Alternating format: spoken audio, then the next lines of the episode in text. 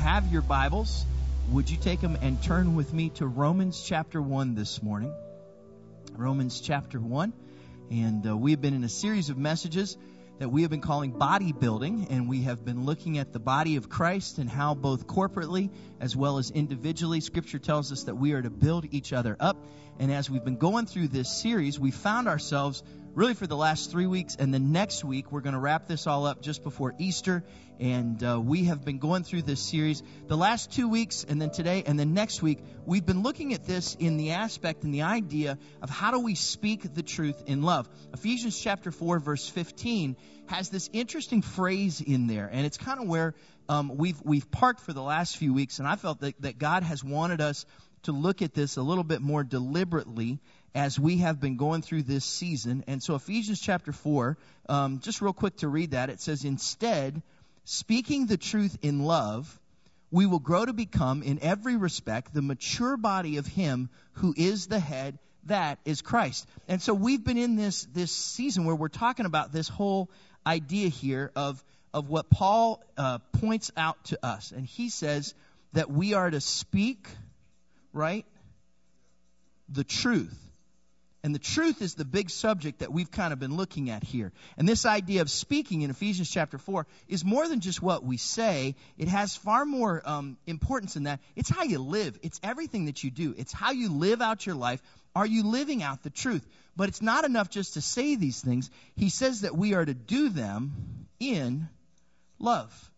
And so this is a critical thing for us to remember. So last week we talked about this idea of love. And when we did, we did it in this sense that our first love needs to be for Jesus and then for other people. Revelation chapter 2 verse 4, Jesus speaking to this same church in Ephesus that the book of Ephesians was written to, he said, "Yet I hold this against you, you have forsaken the love you had at first."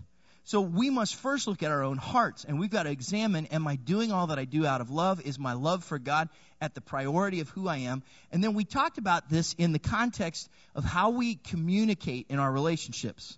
And if you remember, we, we, we took a look at this from this idea.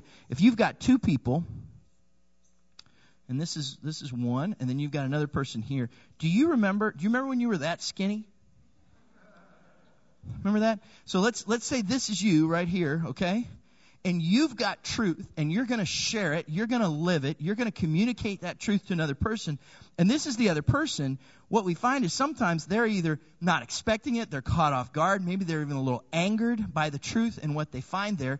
And in the midst of that, there's some things that we need to consider. If we're going to be able to communicate appropriately, we've got to consider some things. For one, we have to consider how is it that they hear what it is that we're saying? How is it that they perceive what it is that we're doing? Because before we're able to really communicate about truth, we have to consider how is this other person receiving this? What is their idea of truth? Isn't that the case in any relationship?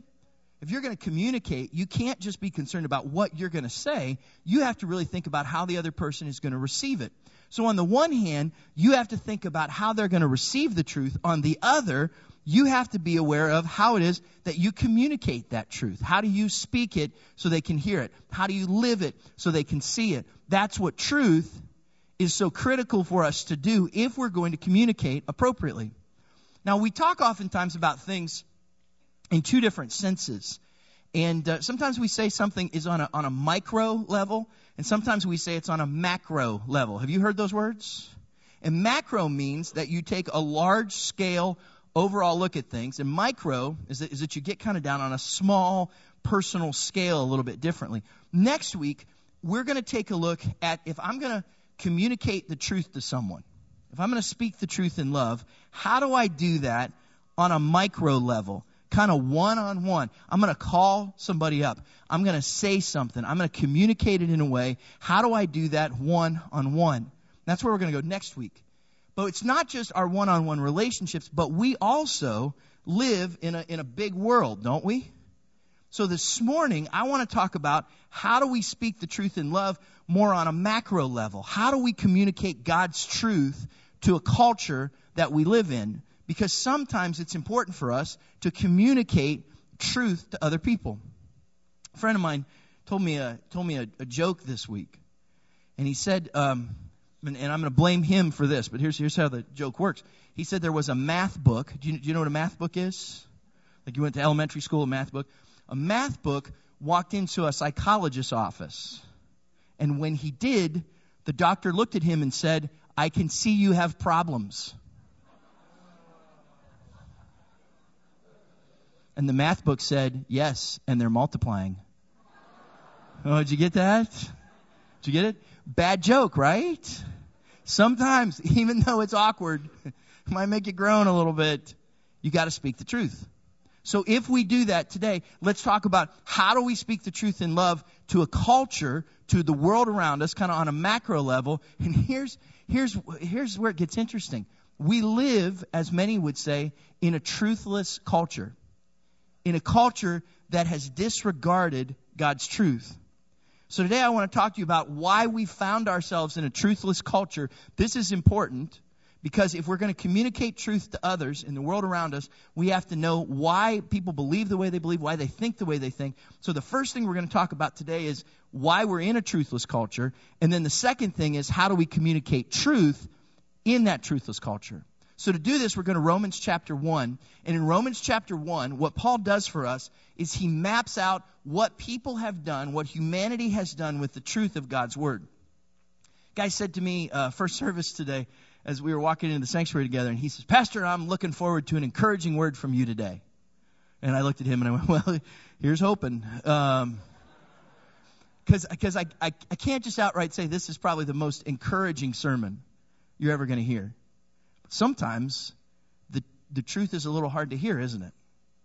What you find in Romans chapter 1 is the Apostle Paul is writing to the church in Rome, and he's helping them to understand why Jesus is important. He wants them to know why they need Jesus as their Savior. And to do that, in Romans chapter 1, he begins by talking to them about what, what I would refer to as the downward spiral of mankind. What happened that brought us to a place where we are what we would refer to as a truthless culture. So listen to what Paul says. Romans chapter 1, beginning with verse 1. He says, the wrath of God, which can, can I just stop there for just a moment? Because sometimes we think of the wrath of God in the same way that we think of the way that you drive on 475, right? Yeah, and if you laugh, you're guilty. Uh, uh, right? It's kind of that road rage. We get upset. We get frustrated. We let our emotions get the best of us. And when we think of wrath, we think in that way. God is not a vengeful, road raging God. He is a God who is righteous. He is a God who's just. He does what is fair. And He loves without any kind of restriction. He loves unhindered. But He also is a righteous judge. He is a great God who does the things that are right and He disciplines when He needs to and He has to do what's right and fair if He's going to be God. Does that make sense? So that's where this idea of His wrath comes from. And it says that the wrath of God is being revealed from heaven against all the godlessness and wickedness of people who, listen to this, suppress the truth by their wickedness. Since what may be known about God is plain to them, because God has made it plain to them. For since the creation of the world, God's invisible qualities, his eternal power and divine nature, have been clearly seen, being understood from what has been made, so that people are without excuse. Two, two quick things there that's good for us to know. One is this truth is found in the Word of God and in the person of Jesus Christ. Now, we've said this repeatedly throughout these last few weeks, but it's important that we start there and we recognize this. There is absolute truth. And we believe that it exists. We believe that we need to live according to it, that there is absolute truth in the world. And the truth is found in the Word of God. And John chapter 1 tells us that that Word became flesh and dwelt among us in the person of Jesus Christ. So Jesus is the embodiment of truth, and absolute truth is found only in the Word of God. But what Paul tells us here in Romans chapter 1 is that humanity has suppressed the truth about God. They've taken God's truth and they've dismissed it. They've taken God's truth and they've, they've tried to push it down, either because it makes us uncomfortable or because we don't like it or, or because maybe just because we have a sinful nature. But humanity has suppressed the truth about God, which then leads to this, this downward spiral that we're talking about here. So, what I want to give to you as we walk through the rest of Romans chapter 1 is four symptoms of a truthless culture. Four symptoms, based on the things that Paul says here, four symptoms of a truthless culture. Beginning with Romans chapter 1, verse 21, let's walk through these. He says this For although they knew God, They neither glorified him as God nor gave thanks to him, but their thinking became futile and their foolish hearts were darkened. So here's, here's what Paul says that even though truth was available to humanity, we've taken that truth and we've suppressed it. And here's the first symptom of a, of a truthless culture there's a dismissal of God. Symptom number one, there's this dismissal of God, where we say, God, either we don't believe in you, or God, even if we do believe in you, we kind of we kind of don't want to think about you. We don't want to deal with you. We certainly don't give you the glory that you deserve. We don't give you first place in our lives. Or it comes down to this this simple of a thing. Paul says there, they stopped giving thanks to him. And this is where this idea of a truthless culture actually has begun. You may even know in your own life, if you've been a, a follower of Christ for a while, and maybe you went through a season, or maybe you kind of walked away from God, or you kind of stepped away from the church, or maybe in your own heart you're like, hey, I did what I wanted to do. That you know that oftentimes that just begins with you saying, God, I just, I kind of want to I kind of want to dismiss you, God. I, I, I, don't, I don't I don't I don't have space in my life for you right now. I don't really want to deal with the truth right now. And many times this begins with just us forgetting to be grateful. Here, here's a principle that's not just true about God. I, I think it's true in every area of our lives that a lack of gratitude leads to a hardened heart. Would you agree with that? A lack of gratitude leads to a hardened heart. Think about it even in the context maybe of your own marriage. And I know this to be true that if I begin to take Rhonda for granted, if you begin to kind of dismiss that person in your life, if you fail to recognize the things that you can be grateful for, instead what settles in is, is this idea of I take people for granted and I kind of dismiss those things that other people have done for me. And my heart begins to be hardened because a lack of gratitude leads to a hardened heart. And the same thing is true with God. And what Paul says here is that humanity began this downward spiral simply by dismissing God and pushing God out of the way. And this is so critical because when we fail to recognize God for who He is, we take the first step toward depravity. That first kind of move, that first spiral kind of down the drain, starts with a, recogni- well, a failure to recognize who God is, and then we start heading towards depravity. So the first symptom of a truthless culture is a dismissal of God. Here's the second thing Romans chapter 1, verse 22. And before I go any further, have you ever seen a dismissal of God in our culture? It's not just me then, right? You've seen it? Okay. Romans chapter 1, verse 22. Although they claimed to be wise, they became fools and exchanged the glory of the immortal God for images made to look like a mortal human being, and birds, and animals, and reptiles. Therefore, God gave them over in the sinful desires of their hearts to sexual impurity, for the degrading of their bodies with one another. They exchanged the truth about God for a lie, and worshiped and served created things rather than the Creator, who is forever praised. Amen. Now, before we before we go any further, and, and, and, just like for the record, Paul brought this up. I didn't. Okay, so I'm just reading. I'm just reading what Paul said. But do you, do you know what a spoiler alert is? Like if you're reading a movie review or something about you know a book or something, and they they tell you where something's going, how they, they might ruin the plot for you. That's kind of a spoiler alert. We're going to tell you how this is going to end in just a few moments.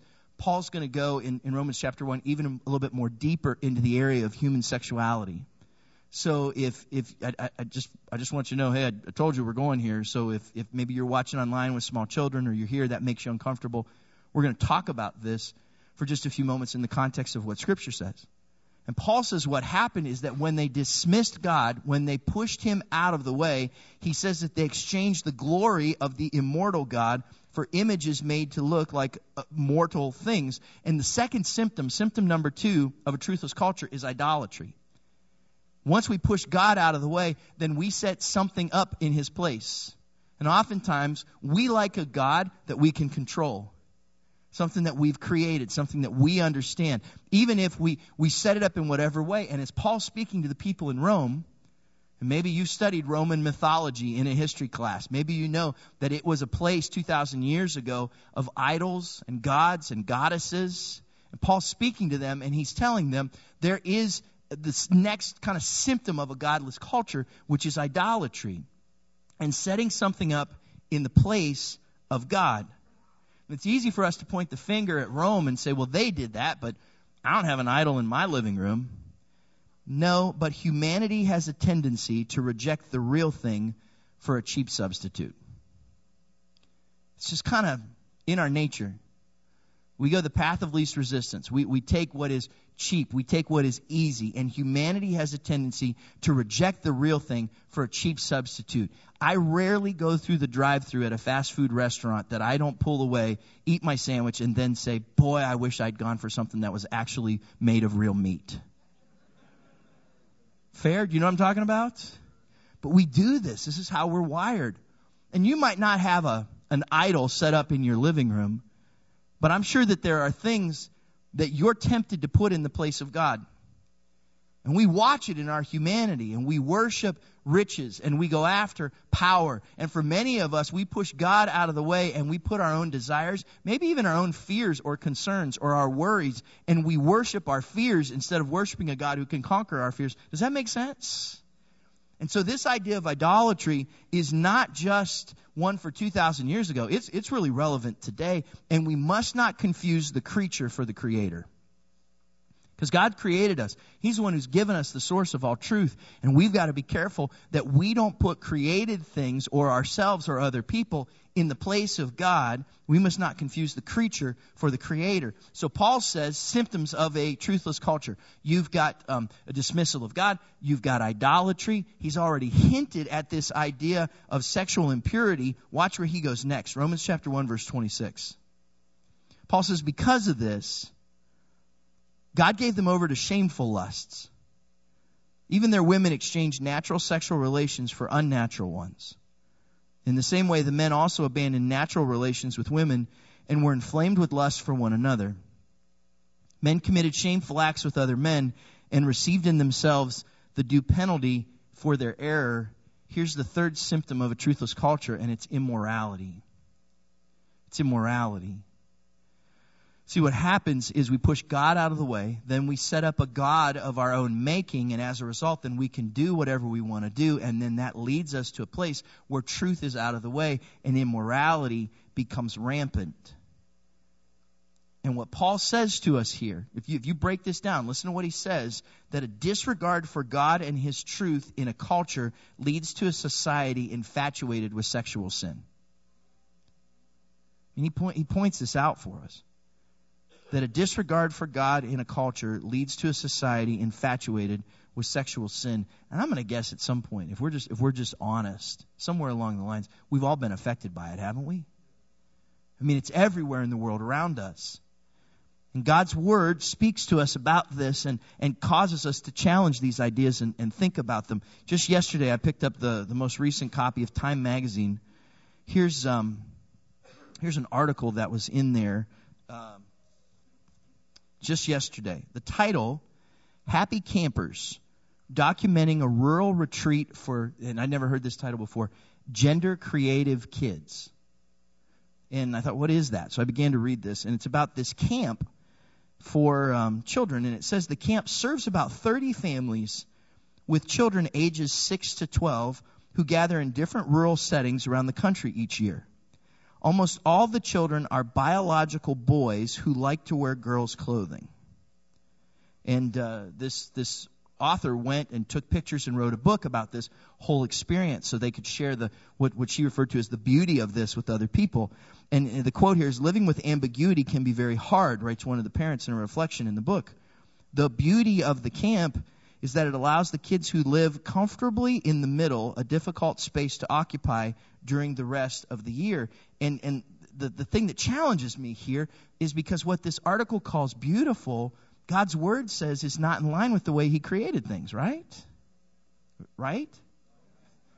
Right? You bunch of bigoted Midwesterners. You intolerant.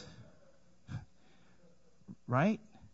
Because here, here was here was another quote um, that I, I, saw in Time Magazine yesterday. The fashion company uh, Dolce and Gabbana has recently announced their opposition to gay adoptions. And Elton John, not not the apostle, but the musician. Do you know who I mean? That that John. Here's his quote. He says, "Your archaic thinking is out of step with the times, just like your fashions."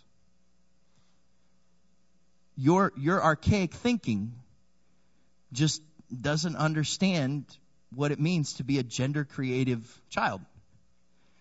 And I know that there's a lot of challenge and there's a lot of things that we wrestle with, but here's, here's what I also know. I know that God has given us truth. And that we at some point have to say we stand for that truth because a disregard of God and His truth in a culture leads to a society infatuated with, with sexual sin. And there's grave consequences to that. And we don't say this out of any kind of spirit of hate or we don't say it out of any kind of spirit of, of just wanting to kind of win. I just know what God's Word says and what it speaks. And what Paul does here in Romans chapter 1 is he really opens up this subject, probably more so here in Romans 1 than anywhere else in Scripture, where he talks about this idea of homosexuality. And as I as I wrestled with this um, with this message, I had to ask myself the question: Why does Paul land there? Why does why does he take so much time not only to talk about sexual perversion, which he he points out repeatedly in his epistles, because that's that's one of the sins in, in culture and society, and, we'll talk about why in, in just a moment. But then he kind of hones right in on this idea of homosexuality in verses 26 and 27. Why, why does he do that? In part because as a Jewish um, theologian writing to a Roman culture, this was a sin of their age. It was an issue of their day. It was something that Paul felt for the believers he needed to address and help them to understand God's perspective and what God's word was. And would you also agree that this whole idea of human sexuality is an issue of our day? And so here's here's what I want to do. Just just two things. I, I, I want to take a couple of moments and, and talk about this issue from a biblical perspective with regards to homosexuality. Now let's let's do this in, in two different ways. One one is this. If if you would like more kind of information on what do we believe as a church, because I can only take a minute and kind of unpack this. If you biblically want to know what is it that we as a church would believe, let me point you to a website. It's ag.org. We're part of a group of churches here at Calvary called the Assemblies of God, and our fellowship has put together certain uh, documents that help us to understand what we believe. So if you go to AG for Assemblies of God, ag.org, at the very top of the page there's a, a link that says beliefs. And if you click on that, there'll be a pop, uh, kind of a pull down thing that, that one of the things you can choose is position papers. And our position papers as a fellowship say what we believe about some culturally relevant issues. And there's a position paper, if you click on that, that talks about homosexuality and same sex marriage. And you can go there and, and for yourself see more of a biblical perspective on why we believe what we believe. And we'll talk about that here in the next moment. The other thing is this when I, um, when I watch the Buckeyes play, or when I go to a Pittsburgh Steelers game, I put on my gear and I cheer and I yell because I want to win, right? And if I am winning, I cheer all the louder because I want the other team to know that they are losers.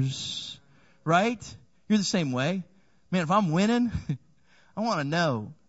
And sometimes, especially in a setting like this, when we talk about some of these issues, so, some of us want to get a little fired up. We want to, we want to cheer. We want to yell because we want, we want to win. Can I just ask you this for these next few moments in particular, as I talk about what God's word says about this, can I just help us to understand that all of us are, are desired by God to be on His team? and experience His grace and His love. And when we talk about these issues, it's not with an idea of we want to win or we want to be right. I just, I just want to speak the truth in love. So can, can you help me to do that for just a moment? So let me make just a couple of statements here. The, the first is this that the Bible says that homosexual lust and homosexual behavior is a sin. The Bible very clearly, in both the Old Testament and the New Testament, maps out for us that God's creation in design for sexual experience is for a male and a female in marriage for a lifetime of commitment. And anything outside of that, God says, he, he, calls, he calls sin. And so, according to God's word, homosexual lust and homosexual behavior, and I'm not talking here about the idea of attraction. I'm not talking here about about uh, preference or some of these things. I mean, that we don't have time to unpack all of this. But what I'm saying is this: homosexual lust and homosexual behavior, in the very same way that heterosexual lust and heterosexual sex outside of marriage, those things God's word says are sin. And here in Romans chapter 1, Paul really unpacks this and he says that this homosexual activity is sin because it is outside of the natural order of how God created things. If you, if you go back to the Garden of Eden, what you see there in Genesis chapters 1 through 3, and then all throughout Scripture is an affirmation that sexuality, as God has created it, is to be for one man, one woman in marriage for a lifetime. That's, that's God's design. And anything outside of that is sin. And some people will say, well, when Paul talks here in, in, Romans chapter 1, and he talks about women and women and men and men, he's speaking about, and this is the argument you'll hear sometimes, he's speaking about temple prostitution, or he's thinking about idolatrous worship, and that he means that, that that's in an abusive sense and not in a loving sense. But the truth is, if you look at the words that Paul uses here, He's not speaking about this as temple prostitution. He's not speaking about this in an abusive way. He uses very general words here in the Greek for male and female. And he says that male with male and female with female is outside of the natural order of how God created things. This is, this is the scriptural truth that we see here. And I know that when we say this, there's this tendency to go in our culture, in our day, that's not right. That's intolerant. How can you be bold enough to say that? The nice part is, I didn't, he did. Okay, so that's so let's start there. Now, though let's let's dial this back a minute and think about this. I want you to know that homosexuality is not the only sexual sin. There's a whole bunch of them. And for your sake, I'm not going to read all the ones that the Bible lists. Here's what Jesus said. Jesus said in, in the book of Mark, he uses a word to, to describe um, sexual sin, and he uses a word, and it's porneia in the Greek. It's the same word from which we get our term pornography. And what he speaks about there is any kind of sexual sin, anything outside of sexual relations between a husband and a wife. God views this outside of his creator order, and, and he calls that sin. So we need to realize that even though there's some hot button topics in our day, that homosexuality is not the only sexual sin. I think it's also good for us to know because sometimes in the church we get in our soapbox on different things. Homosexuality is not the only sin. In fact, in just a moment, I'm going I'm to let Paul get in your face on some other sins. There's a whole list of them, and some of you are good at them. So we're, we're going to look at that and see what Paul says. So homosexuality is not the only sin. Here's the deal with sin. The problem with sin is that it separates us from God. It keeps us from what God has for us. See, God doesn't map out what's sin and what's not sin. God doesn't speak truth because he hates us or because he doesn't love us or because he's trying to take away our fun or because he doesn't want us to be able to express ourselves. He gives us truth because he knows what's best for us. We talked about that last week, right? It's because we have a loving God who says, I want you to be in right relationship with me, and I want you to have my best for your life. We'll talk about this even a little bit more next week when we, when we look at this kind of on that micro one on one level and why that is so very important. But the problem is that sin separates us from God. But here's what happens. With sin, we, we start to get used to it. When we get familiar with it, when we're around it, it desensitizes us to how important God's truth really is. You know, Ephesians chapter 5 says to us, Paul says that we should really be careful about crude language and what we listen to and the words that we use. But we hear and see so much crude language in and out of our lives that it really doesn't bother us, does it? We get used to it. And the same thing is happening in our day with regards to this issue of sexuality. And we become used to it, even to the point, I mean, this is right here in the news with major mainline denominations making big decisions even this week when we see it all throughout things going to the Supreme Court and we start to go, well, if if the law of man says it's okay, then what's it's it's not illegal. And if it's not illegal, why can't I do it? And here's what I would encourage you with. The law of man must never trump the laws of God. The laws of man must never trump the laws of God. Any of you ever played euchre? We had a we had a men's night here the other night. One of the things we did, we kind of had a little euchre tournament. And if you've not played euchre, it's it's a it's a card game, and part of what you do when you play is is one of the cards you you pick a suit, and that's trump, and then the jack of that suit is the highest card that you can get, right? Man, if you look down at your hand and you've got the jack of nines or whatever it is, you know, you got you got the one, and you look at that and you're like, man, I got it. I got Trump. And you just wait. I sat there the other night with, we had one guy who just cleaned up. He won the whole little thing that we were doing.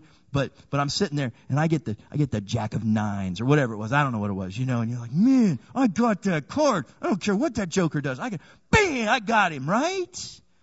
Because you, you got that, you got that trump. Look, what happens sometimes, we think that if man says it's okay, then it's cool. But the laws of man must never trump the laws of God. Because if they do, we face great consequences. Rejecting God's laws has severe consequences for a society. When we reject God's laws, there are severe consequences for a society. Now, look, there's always been sin. And there's always been people who have done immoral things.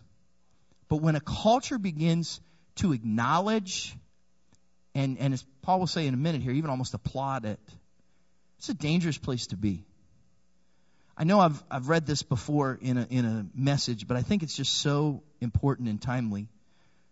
Sigmund Freud, if you're familiar with him, was a, was a kind of the, the, the one we look to in so many ways historically as kind of the father of psychology and all these things. And one of his premises was this was that he thought that much of the issues that, that humanity faced was because they were sexually um, restricted. And that if we had more sexual freedom, rather than living within the bonds of what we would call Christian marriage, let's say, if we could have more sexual freedom, that that would, that would be a better thing for people, that societies would be better. So there was this British anthropologist named J.D. Unwin and he began to do exhaustive research to investigate the assertions that Freud made. He wanted to prove that Freud was right. But in the process, he discovered that Freud's call for the liberation of sexual behavior had grave consequences for society. Listen to this. In his research, Unwin chronicled the historical decline of, listen to this, 86 different cultures. So he looked at history and he mapped them out, and he saw that for 86 different cultures, their decline came, he found that strict marital monogamy was central to social energy and growth. So when they practiced, whether they were a Christian society or not, when they practiced what we would refer to as biblical marriage, a commitment of one man to one woman for a lifetime, when that was practiced in the society, there was social energy and growth. They saw prosperity. Things moved forward for them. But, he said, no society flourished for more than three generations without it. When a society dismissed the concept of biblical marriage and took a sexual approach in whatever way they wanted to, that society, after three generations, lost their energy, lost their strength, lost their prosperity, lost their prominence, lost their influence, and that society began to decline. Unwin wrote, In human records, there is no instance of a society retaining its energy after a complete new generation has inherited a tradition which does not insist on prenuptial and postnuptial continence, by which he meant abstinence from sex outside of marriage. Those are some scary stats, aren't they? And so, what does that mean? That means that a dismissal of God's truth has severe consequences for a society. How about this for an encouraging message? but here, here's where it's important for us to recognize that even in the midst of all of this, I know this that no matter what thing you struggle with that Scripture refers to as sin, whether it's a sexual uh, immorality, uh, an issue, a sexual sin like we talk about here, whether it's that you have an issue with lying or you have an issue with stealing, I, I don't know what it might be, but you go, hey, that, that's what hits me in a certain place. The bottom line is this I know that we serve a God who not only comes with truth, but also with grace. Amazing grace, right? And with that, He brings His love and His forgiveness and His healing and His strength to our lives if we're open to receiving that forgiveness and grace from Him. Isn't that true? Okay, so that's what it has to come down to for us. That we recognize that God's grace and forgiveness and His freedom are available. And I hope you'll see this too. Our prayer is that this will be a place where you can experience it. And I know that oftentimes, especially in the church, we've been quick to call people out and make their identity be their sin. We've been quick to call people out and, and blame them without giving hope or without giving grace and not speaking the truth in love. And I hope you'll recognize this. We ask your forgiveness if you've struggled with some area of sin and you felt more rejected than you felt loved. And Calvary is a place where you can know that God's truth will be proclaimed, but you'll also be accepted, and you'll also find a place where you can experience His grace and His transforming power through His love and what Jesus did for us on the cross. Amen? And I think that's important for us to talk about because of the culture that we live in. So these symptoms that we've looked at, and I've, I've got a, I've got a run here. Let's, let's look at this. We've talked about these, these, these symptoms. We've talked about a dismissal of God and idolatry and immorality. Here's a fourth thing. Listen to this list that Paul gives to us. Romans chapter 1 verse 28. Paul says, furthermore, just as they did not think it worthwhile to retain the knowledge of God, so God gave them over to a depraved mind so that they do what ought not to be done. They have become filled with every kind of wickedness, evil, greed, and depravity. They are full of envy, murder, strife, deceit, and malice. They are gossips, slanderers, God haters, insolent, arrogant, and boastful. They invent ways of doing evil. They disobey their parents. They have no understanding, no fidelity, no love, no mercy. And although they know God's righteous decree that those who do such things deserve death, they not only continue to do these very things, but also approve of those who practice them. That's a mouthful, isn't it? It's quite a list. Paul takes us from from uh, murder to gossip to disobeying your parents, and I'm going to guess, I'm confident somewhere in there you were guilty as charged, right? And when I went through that list, some of you are actually overachievers. And what's it tell us? It tells us that the fourth symptom of a truthless culture is depravity. It's depravity and, and we just don't have the time to, to, to really unpack this. Let me just say this. When, when we reject God's truth, there are severe consequences. When God's truth is rejected, there are severe consequences. So here, let's let's just land here real quick. I want to tell you one more biblical story, and then we'll uh, we'll leave. Because are you hungry? Okay, all right. Because we've talked about why people view the truth as they do. We've talked about we live in a truthless culture. But then how do we live truth in a truthless culture? How, how, do, how do we do that?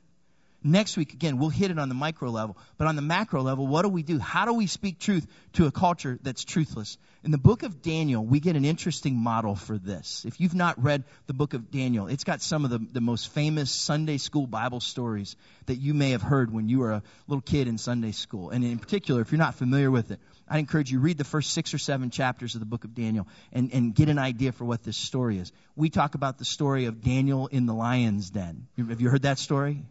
Shadrach, Meshach, and, the, and Abednego in the fiery furnace. And then there's, sometimes we use the phrase that there's handwriting on the wall. That comes out of the book of Daniel. It's where these, these stories come from. Now, as we talk about this, though, it's interesting for us to know that Daniel and, and his, his boys, he had, he had some friends that he was with, and we know them as Shadrach, Meshach, and Abednego. They were young men who lived in Israel, and then the nation of Babylon came in and conquered Israel, and they took the very best and brightest out of Israel, took them in exile to Babylon, and made them go through kind of a, a leadership training program so they could serve the, the emperor, so they could serve the king. And so Daniel and Shadrach, Meshach, and Abednego were a part of this process. They were living the truth in a truthless culture. And there's three things we see in their story. Let me give them to you real quick. One is this three keys for living truth in a truthless culture. Number one, you got to determine the truth. You have to ask yourself, what will I live for? How will I stand? When Daniel and his, and his posse, and posse is a Hebrew word for, for gang, right? So when Daniel and his posse show up, Shadrach, Meshach, and Abednego, they're offered food from the king's table, and they're like, you know what? Bah, we're, we're good Jewish boys. We can't eat that. The Old Testament laws restricted those things. Now, the New Testament grace has changed that, but those laws said they couldn't eat some of this really, really good food. They were like, we, we can't eat that. We're going to eat what, what our God says we can eat. And they had to determine the truth. They had to say, this is how we will live our lives. And you're going to have to do the same thing. If you're going to live in a truthless culture, you have to ask yourself the question what does the truth tell me I must do? What does the truth tell me I must do? How does it tell me I must live my life? You'll also have to ask yourself the question what does the truth tell me I must not do? How do I live truth in a truthless culture? And those are some questions that all of us may have to wrestle with in the workplace, in our families, just in the world around us, what our values are. How do we live that out? So we have to determine what the truth is. The second thing we have to do is then we have to live out the truth. We have to live out the truth.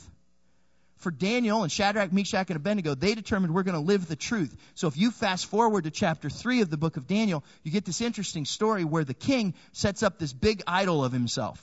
This big statue of him and says anytime you hear music everybody has to bow down and they have to worship this idol. So they play the trumpets they get the soundtrack going and when they do everybody hits the floor. They're worshiping the king except for shadrach meshach and abednego because they had determined what the truth was. And they said look king we can't worship anything other than the one true god. So we're going to live out the truth. And if you're going to live out the truth, there's some things you need to know. If you're going to live out the truth, it requires action. You have to be willing to do something. And so for some of you, God may be calling you to live out the truth in some way. There's some standard that you need to take. There's some choices that you need to make in your life. If you're going to live out the truth, there may be some words that you need to speak. For some of you, it's, it's just a real place of action. Maybe God's been stirring in your heart to, become a leader in some way. Maybe you're supposed to run for office. Maybe you're supposed to take a stand in some place. Where can you make a difference and live out the truth? And actually, the truth is, it might not only require action, it might mean sacrifice. For Shadrach, Meshach, and Abednego, it was the fiery furnace, which in February wouldn't sound so bad, right? But it's bad news. For Daniel, it was the lion's den bunch of hungry lions waiting for a meal, just about like you at the end of this service. It may cost you something. But the truth is, there comes a time where you need to live out the truth. What is it that God may be asking for you to do? Because here's what we're really good at as, as the church. Oftentimes we're really good to go, oh, there's so many problems in the world. There's so many bad things in the world. The world is such a place without God. The world is such a dark, dark place. But here's the thing with darkness darkness just does what it does naturally, doesn't it? You can't blame the darkness. The darkness is just acting according to its nature. What makes a difference with darkness is when there's light, right? Darkness is the absence of light. And so if you want to push darkness out, what do you need to do? You need to be the light. And so many times for us as the followers of Jesus Christ, the reason that there's darkness in the world is not the darkness fault. It it might be ours, right? The issue isn't the darkness. The issue is the light. So where is it that God has called you to be light? Where has He asked you to go into a truthless culture and let your light shine and make a difference and live out the truth? Because if we don't, you know what we're left with? We're left with darkness. What has God called you to do to be the light? If you're going to live truth in a truthless culture, you're going to have to determine the truth. You're going to have to live out the truth and then you need to let the truth set you free. For Shadrach, Meshach, and Abednego, they ended up in the fiery furnace. You can read it in Daniel chapter 3.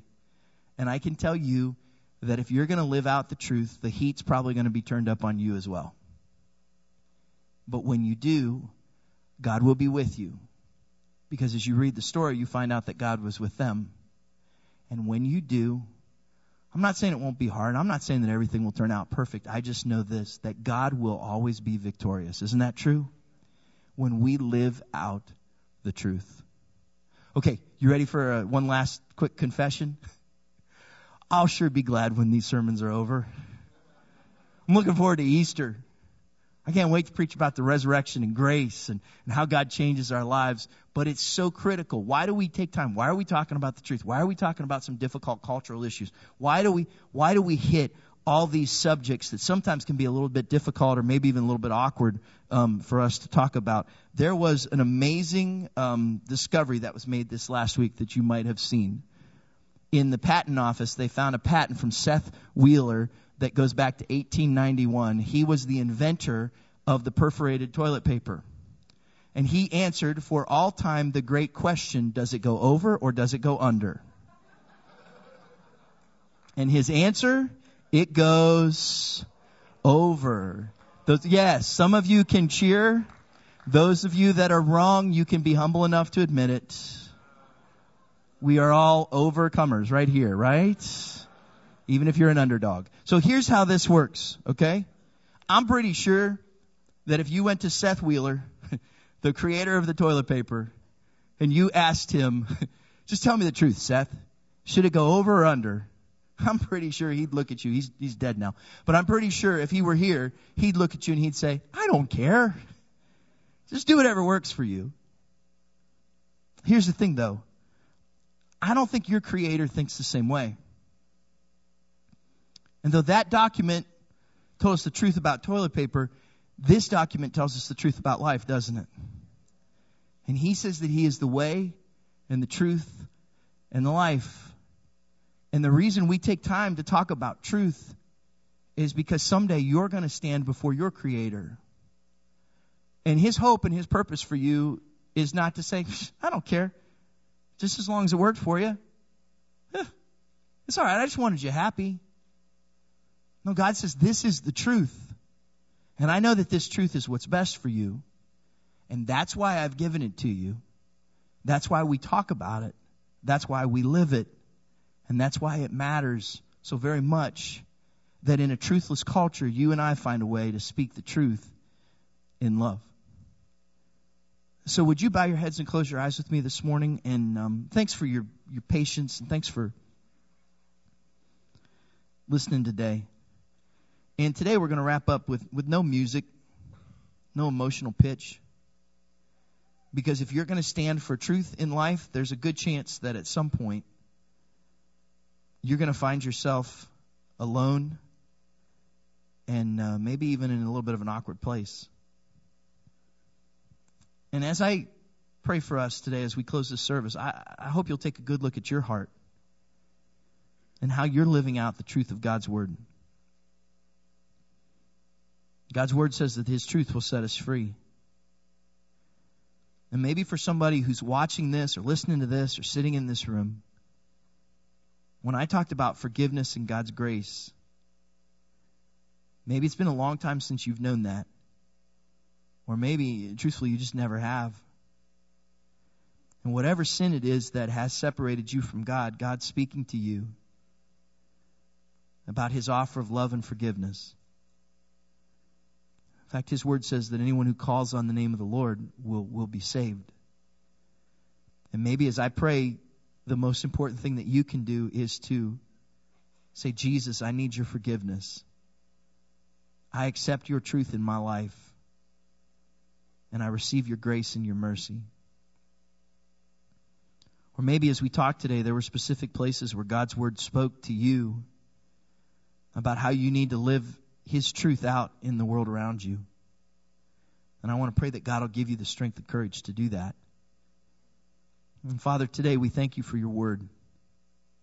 Your word that comes to us with both grace and truth. And Lord, you know that we need to hear both at times in our lives. And so, Lord, I pray today for the one who needs to receive your grace, your forgiveness, your love. That in this moment, as they reach out to you, God, would you, um, through the power of Jesus Christ, change their lives? And Lord, you've called us to be the light of the world. You've called us to take truth to a truthless culture. And so, Lord, as we do, would you give us the strength and courage to live that truth, knowing that you will be with us and be victorious in the end. Now, as we go from here, we ask that you'd go with us. Lord, would you send us out with your special favor and your wonderful peace? And we ask this in Jesus' name. Amen. God bless you. Have a great week. We'll see you next Sunday.